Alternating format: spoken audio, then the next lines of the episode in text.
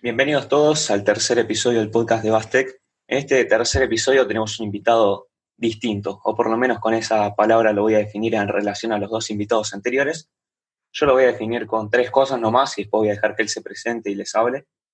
Las tres cosas que les fui fue jugador de básquet, emprendedor e influencer. Así que bueno, lo tenemos acá a Joshi Wet. Bienvenido, ¿cómo andás? Hola Tommy, ¿cómo va? Un gusto.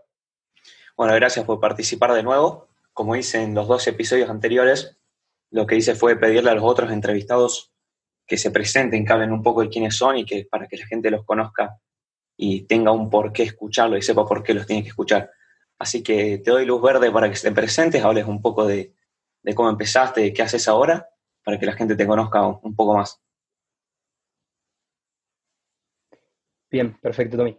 Bueno, yo soy Josi, sí, Wet es mi apellido, eh, soy de Rosario, eh, soy un jugador de básquet, jugador, eh, juego básquet desde que soy chiquitito, desde que tengo seis años, es mi pasión, es lo que me desconecta del planeta Tierra.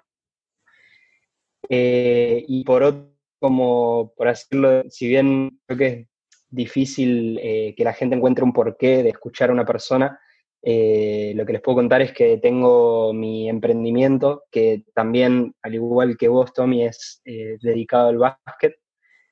Eh, lo arranqué con 16 años, es una página, es Hoop Shoes, es una página que comenzó como una mm, tienda de zapatillas de básquet y hoy es una tienda en de básquet que nuestra misión. Es que el día de mañana eh, el jugador de básquet siempre que necesite algo tenga una tienda online a la que acudir, sea lo que sea lo que necesite, si necesita protecciones, si necesita ropa, si necesita eh, algún asesoramiento, si necesita muchísimas cosas, cosas sobre las que estamos avanzando, pero es eh, la idea es hacer una comunidad y dentro de esa comunidad de básquet integrar, digamos, nuestra tienda. Y es lo que hoy es Hoopshoes, si bien crecido mucho en este tiempo, le falta da tiempo por crecerse. Y es como mi emprendimiento y lo que por ahí eh, define lo que yo hago eh, en, mi, en, mi, vida, digamos, eh, o lo que sigo haciendo, o lo que estoy haciendo por ahora, que si bien, que bien tengo 18 años, no es que viva completamente de eso, pero sí es un, un objetivo.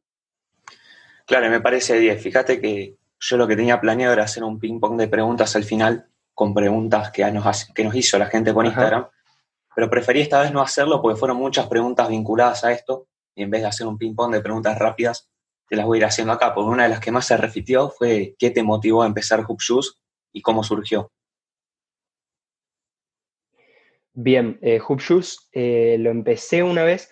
Yo estaba con un amigo, teníamos 16, eh, como te digo, arrancaba la temporada en 2018 y estábamos buscando zapas de básquet, viste, para nosotros. Siempre fuimos muy meticulosos con el tema de las zapas, siempre como que queríamos una edición específica o, algún modelo en especial, no de los típicos que por ahí, se, de los dos o tres modelos que aparecen acá en Argentina. Sí, claro. Eh, entonces, ¿qué pasa? Con mi amigo empezamos a buscar, a buscar, a buscar, a buscar, a buscar y estuvimos, como yo te digo, dos meses buscando zapatillas y no encontramos una sola página que vos digas, acá están las que yo quiero. Eh, entonces, nada, una vez eh, dando vueltas sobre eso, encontramos una página después de buscar muchísimo, pedimos zapas para nosotros dos, nos llegaron todo perfecto, qué sé yo, y yo eh, se me surgió la pregunta de decir, ¿por qué cuesta tanto, digamos, encontrar una página? ¿Por qué cuesta tanto encontrar las zapatillas? Eso que por ahí eh, en los deportes, los jugadores, viste, cada uno tiene su, eh, en los deportes, digamos, cada deporte tiene su gasto en donde los jugadores por ahí gastan más, ponerle los jugadores de tenis la raqueta, los jugadores de hockey eh, el palo. Bueno, para mí los jugadores de básquet en lo que más gastamos es en las zapatillas, o al menos ese es mi caso personal y el de mucha de mi gente cercana. Eh, entonces surgió esta pregunta, decir, ¿por qué cuesta tanto encontrar zapatillas? A lo que se prendió la lamparita, dije, eh, yo le digo a mi amigo, che, escúchame, ¿y por qué no vendemos? Eh, ¿Por qué no hablamos con este loco con el que las conseguimos y empezamos a vender? Eh, mi amigo medio que no quiso, se separó, dijo, no, no, yo la verdad que no, no tengo ganas, ahora estoy con otras cosas, bueno, no pasa nada. Me mandé yo de una, con el loco este, con la página este que habíamos encontrado. Empecé a vender, vendí creo que tres zapatillas, recuerdo el primer mes. y yo estaba chocho, viste, que había vendido tres zapatillas y después, nada, lo fui escalando, fui encontrando mejores proveedores, fui eh, escalando un poquito cada vez más y hoy eh, ya es, eh, ya digamos, tengo el precio más barato que se pueda conseguir de lo que es original, pero de eso surgió, de la pregunta de decir, ¿por qué cuesta tanto? Vamos a resolver esto. Si cuesta tanto, nosotros tenemos que, yo tengo que estar acá resolviendo este problema. ¿Por qué cuesta tanto que un jugador encuentre sus zapatillas? Y de ahí surgió la idea. Y empecé, como te digo, con una mano atrás y una adelante, sin cero conocimiento. ¿Y cómo hiciste al principio con el tema de, de traer las zapatillas? ¿Las traías por pedido, por demanda? ¿Comprabas y después veías si las podías vender? ¿Hacías alguna onda de dropshipping o cómo, cómo era? Eh, los primeros seis meses, si no me equivoco, creo que fue, eh, hacía dropshipping, que era, para los que por ahí no sepan, de los que estén escuchando una explicación rápida, a mí me paga un cliente, yo publico obviamente, a mí me pagan, yo le pago al proveedor, el proveedor le envía al cliente. Claro, vos sos un intermediario para explicarlo más fácil. Claro, exactamente. Yo sería como un intermediario con, mi página. Claro, no era una comisión porque me lo pagaban directamente a mí, pero sí, yo le ponía mi comisión arriba del precio del que me ofrecía, digamos, el, proveedor. Después, eh, cuando me, empezó a dar la espalda, como en realidad no, cuando, cuando conseguí otros tipos de proveedores, ya lo empecé a hacer yo directamente, o sea, era, pero era, donde, era en, demanda, digamos. Era, me, pedían un artículo, unas zapatillas, y yo del otro lado le pedía al, eh, le pedía al, proveedor, digamos. Eh, y después ya cuando me empezó a dar la espalda, que decía, bueno, eh, ahora ya puedo empezar a estoquearme y decir, bueno, traer cierta cantidad de productos e ir estoqueándome, e ir moviendo los productos, teniendo una inversión, digamos, lo empecé a hacer. Si bien fue, digamos, con mucha incertidumbre al principio, tres zapas, veía ahí, bueno, compré tres zapas, y me costaba por ahí venderlas, pero ahora ya traemos todo, traemos todo lo que podamos, invertimos, todo lo que ganamos lo invertimos. Eh, hablo en plural, el plural porque hay mucha gente que está detrás de esto, no es que yo estoy solo, si bien yo soy el que lo creó, tengo gente también atrás mío que, me ayuda todos los días. Pero sí, eh, como te digo, comenzó en dropshipping, eh, después eh, en dropshipping siempre en demanda, después pasé en demanda, pero los traía yo los productos, si, si yo y después los envía, es en demanda, stock, con inversión en stock. Claro, te sigo preguntando esto porque me encanta ahora. Dos cosas. Primero, ¿cómo hiciste con la página? Al principio era una página Instagram, con eso solo ya tenías una página web. Te pregunto porque me encanta la, página web de. Mm. No, la página web eh, surgió ahora antes de la cuarentena. Parece loco porque el decir tan grande es la página y no tenía página web. Antes que nada, surgió eh, en Instagram, empecé con Instagram eh, y nada, fueron prácticamente eh, un año y nueve meses, un año y diez meses sin usar publicidad de Instagram. La página creció hasta casi 30.000 seguidores, sin pagar un peso de publicidad todo, y eso tenía más crecimiento orgánico, Instagram antes o no. Claro. Eh, sí, ahora los algoritmos de Instagram cambiaron bastante y es un poco más difícil crecer orgánicamente. Si bien tenés mm. eh, ahora algunas herramientas más como los Reels, eh, es un poco más difícil crecer. pero surgió, como te digo, surgió, en Instagram, con una mano y una adelante, y ahora, recién ahora, después de ya tener 30.000 seguidores en Instagram, eh, empezamos con la página web, que la página web fue una incertidumbre total porque era como, no, pero no sé, pero no estoy seguro, qué sé yo. Eh, un mes antes de la cuarentena, recuerdo que fue en febrero, la arrancamos, la página web, con algunas pruebas, eh, con tienda nube, y después la pasamos. ¿Con tienda nube empezaste? Empecé con tienda nube. La tuve unos dos o tres meses y después cuando vimos que la web funcionaba, fue como una prueba piloto, cuando vimos que la web funcionaba, dijimos, bueno, vamos a hacerla nosotros, vamos a ponernos serios, vamos a, hacerlo bien, digamos. Y ahora tengo un desarrollador, un amigo mío que es un crack total con eso, que me ayuda siempre. Eh, él mismo desarrolla por si alguno después quiere enviar un mensaje, por si necesita hacer algo, yo le puedo pasar todo él que desarrolla, tiene, desarrolla para bastantes empresas. Eh, y sí, como te digo, ahora en la cuarentena tuvimos un crecimiento exponencial, exponencial de lo que es los seguidores de Instagram y, las, y, lo que es la web, digamos. Y eso, y además sin poder traer eh, productos al por pedido, ¿viste? Que es lo más fuerte que tenemos nosotros. Claro, ¿y cuánta, cuánta gente tienen ahí? Porque primero, para que no sepa, Tienda Nube, si no me equivoco, es una, plataforma donde vos creas tu propia página, pero no es muy personalizada, digamos, ya hay un, coso inicial, una cosa inicial y vos la personalizás un poco y la página se encarga. Claro. Y después, ¿cuánta gente tenés? Exactamente, fue como una prueba piloto. ¿Cuánta gente tengo eh, que en Instagram o que... ¿Cuánta gente tenés trabajando ahí en HubShoes? A eso me refería. En Hub, en somos cuatro. Eh, hoy estoy yo como, digamos, como y director ejecutivo. Para lo que no sepan, es como que hago de todo y estoy más que en de la contabilidad. Pues está Fer, es el chico que desarrolla. Luca, que se encarga de las redes, y después hay otro chico que se llama José, igual que yo, que está con el tema de la logística y los envíos. Claro, de 10. Y bueno, de este tema vamos a, pasar el otro donde se venían las preguntas. Primero te estuve stalkeando un poco en Instagram, igual como hice con los, con los dos entrevistados anteriores, y tengo preguntas sobre todo lo que vi ahí. Primero, lo primero que vi es un, partido virtual con Campas y Volmar. Te doy luz verde para que hables ya de eso y contalo. ¿Un qué? Vi ahí en tu Instagram un partido virtual que tuviste con Volmaro y Campaso, ¿puede ser? Ah, sí, sí, sí. Eh, estuve, tuve la oportunidad, eh, nos contactaron, se armó un partido virtual, eh, virtual, un NBA 2K en la Play, y estaban algunos humoristas e influencers de Instagram, Luquita Rodríguez, Ima Rodríguez, iba a ir Miguel Granados, pero se le complicó sobre el final, y participaron Juan y Marcos, que es selección argentina, Leandro Bolmaro, próximo a entrar a la NBA, Facu Campazo, eh, y después fuimos dos, la página de venta de camisetas más, eh, con más gente de Argentina, que es Camisetas NBA, que se llama Guido, es un chico de Buenos Aires, y yo como la página de venta de zapatillas, eh, que ahora en realidad ya nos estamos convirtiendo y elevando a tienda directamente de básquet, no únicamente de zapatillas, como la tienda de zapatillas con más seguidores y con más tracción en Instagram.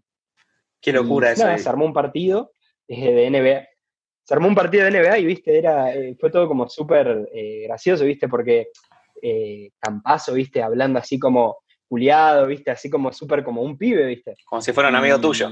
todo en videollamada, tipo, que estuvimos ahí en videollamada ese día, que fueron dos partidos e incluso se subieron a YouTube por si alguno lo quiere ir a ver, en el canal de Juan Posit. y después incluso volvimos a jugar un día, pero por simple diversión, no se grabó. ¿Cómo es? Y escucha, bueno, hablando de eso, otra de las cosas que vi ahí en tu página de Instagram, vi muchos, muchas historias sobre viajes. Y tengo la bendición también de haber podido viajar y entiendo lo que significa en, en, el sentido de cómo te abre la cabeza viajar. Entonces vi fotos tuyas jugando, vi fotos jugando en Nueva York, vi fotos en Boston. Así que te voy a preguntar cómo te abrió la cabeza, algo que te haya traído de alguno de todos esos viajes, y también si influyó algo, que, algo que hayas cambiado en HubShoes o todo eso en, función a esos viajes. Sí, mira, yo esos viajes, eh, más que nada, yo, a mí me encanta viajar, para el que no lo sepa, me encanta viajar, incluso la cuarentena me cago dos viajes, pero eh, siempre que puedo, siempre que tengo algo ahorrado, intento viajar. Eh, el viaje que hago a Estados Unidos, que fuimos con mi viejo, que siempre tuvimos el, sueño de ir a ver a Boston, porque somos fanáticos de Boston, eh, empezamos a ahorrar cuando yo no tenía la página todavía, empezamos a ahorrar, ahorrar, ahorrar, pum, eh, juntamos la plata y nos fuimos a ver a Boston, fuimos a ver a Boston en la NBA contra eh, New Orleans Pelicans, que jugaba Anthony Davis, todavía me acuerdo. Hermoso. es más, tengo un video de Anthony Davis chocándome los cinco, es, es una locura. Y después fuimos a ver un partido de NCAA, fuimos a ver un partido de Grupo San Antonio, que es Manu. Eh, todo ese viaje, toda la locura, y yo iba todos los días a jugar a la noche a una cancha que estaba adentro del hotel. Esa es la foto eh, que tenés. con los Yankees, que es una experiencia que nunca me la voy a olvidar. Sí, es una experiencia que nunca me la voy a olvidar y, si la puedo repetir, la voy a repetir. Eh, y nada, cómo se vive el básquet allá es una locura. Y el hecho, y ese viaje me voló la cabeza porque me di cuenta cómo era la cultura de las zapatillas en Estados Unidos, cómo los yankees, eh, el cuidado de las zapatillas, la importancia que le daban a las zapatillas, eh, todo esto eh, también me abrió un poco la cabeza al decir en Hoop Shoes, eh, ¿por qué no está esto allá? ¿Por qué no está esto acá? ¿Viste? Y incluso he trasladado algunas cosas que he visto allá en algunas páginas o mismo en el viaje, les intenté trasladar a, la página y darle como una esencia medio americana en un principio. y sí, ese viaje me abrió mucho la cabeza. Después he ido a, a otros lugares, pero ese fue el viaje que, que me tuvo más cercano a lo que es la cultura de las zapas y como que también me motivó un poco a hacerlo. Si bien no fue lo directo, es como que también fue un motor. No, increíble, la verdad me quedaría hablando de dos horas sobre esto, pero quiero tratar de tocar un poco todos los temas. Y a pesar de que vos estuviste acá en Marco Juárez, te vi jugando, yo donde realmente te conozco es en TikTok, donde te hiciste, por eso tiré la palabra influencer al principio. Contá un poco de eso y además te voy a preguntar por el video que te hiciste viral después. Eh, bien, el, en TikTok es un poco gracioso porque yo lo arranqué en realidad por una apuesta. Yo estaba enojado porque todo lo que veía en TikTok era, era yo lo consideraba, viste, basura, era como eran todos bailes, porque no hay nadie que hable de algo interesante o que le aporte valor a la gente. Entonces agarré y un día estaba con una amiga y le digo, ¿cuánto te apuesto que me hago viral en TikTok? No, no, no, qué sé yo, pum, apostamos un helado y en tres semanas ya tenía 10.000 seguidores. y nada, me gané hablando, hablando de desarrollo personal. Sí. Claro, sí, hablando sobre desarrollo personal, algunos consejos y algunos de ese tipo de cosas que hay mucha gente a la que no le gusta y no la entiende, porque por ahí no tiene muchos objetivos en la vida, pero sí hay muchísima gente que me súper apoyó y, fue todo como muy loco, ¿viste? Yo estaba medio al pedo en la cuarentena y dije, bueno, lo voy a seguir. Eh, que incluso hasta llegué a 150 mil seguidores ahí y ahora lo dejé porque eh, me consumía bastante tiempo y no era algo que vaya por ahí acorde a mis objetivos. Ya lo comuniqué con la gente que me seguía en TikTok, que todos muy la gente muy la gente crack, gente que me apoyó un montón sin siquiera conocerme en nada, en cinco meses de esos 150 mil seguidores. y, ya les comuniqué, digamos, que no voy a hacer más TikTok, al menos por el momento, porque eh, me hacía por ahí perder mucho tiempo y no iba acorde a mis objetivos. Era como que yo decía, ¿para qué hago esto? ¿Para qué estoy haciendo esto? Entonces no iba acorde a mis objetivos y medio que lo tengo ahí medio dejado. Me encantó. Y a ver, y lo último, porque la otra parte por la que yo te conocí fue jugando en náutico. Así que, que este podcast siempre fue con los otros que estuvimos hablando sobre básquet, sobre experiencias jugando. Así que quiero ir con vos por ese lado también, porque no es un, no es un lado débil tuyo tampoco. Jugás, ¿qué saliste? ¿Campeón provincial con Náutico? Porque, ¿O cómo salió? Sí, salimos, eh, en 2017 salimos campeones provinciales, eh, ganamos los tres partidos de la final. Yo era capitán en ese equipo, Mateo Pérez, subcapitán, que ahora él está jugando eh, torneo federal, ahora tiene otro destino, todavía No, se puede contar. Pero sí, salimos campeones ese año, siempre yo fui capitán, no, no, no me considero para nada un jugador súper, eh, como que destaque mucho en la cancha, soy muy un jugador de rol, pero, mm, pero sí estoy, sí soy muy activo desde el lado emocional. El carácter. Y de la, y de la cabeza con mis, con mis compañeros, con, mi equipo. Siempre soy capitán desde que soy chiquitito, justamente por esto, porque siempre intento influir mucho en, la cabeza de mis compañeros, de, mi, de mis compañeros de equipo, y es en donde más disfruto en realidad, en el darle a los otros, en, adentro de la cancha, que en realidad es lo que me desconecta por completo de todo. Yo puedo estar con un día pésimo, puedo estar con un montón de cosas en mi casa, pero después yo entro a la cancha de básquet y juegue bien o juegue mal, me olvido de todo. Y hacemos el paréntesis para nombrar a Mateo, que lo nombraste antes, me acuerdo cuando viniste a jugar acá.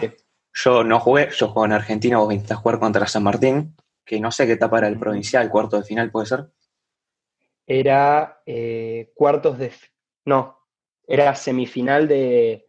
Para, no, era semifinal del Nacional, sí. Marcos Juárez. Sí, claro, en la Era semifinal del Nacional. El, el, provincial ya lo habíamos ganado, lo habíamos salido campeones, después jugamos primera ronda del Nacional en Ceres segunda ronda del Nacional mm. en Marco Juárez.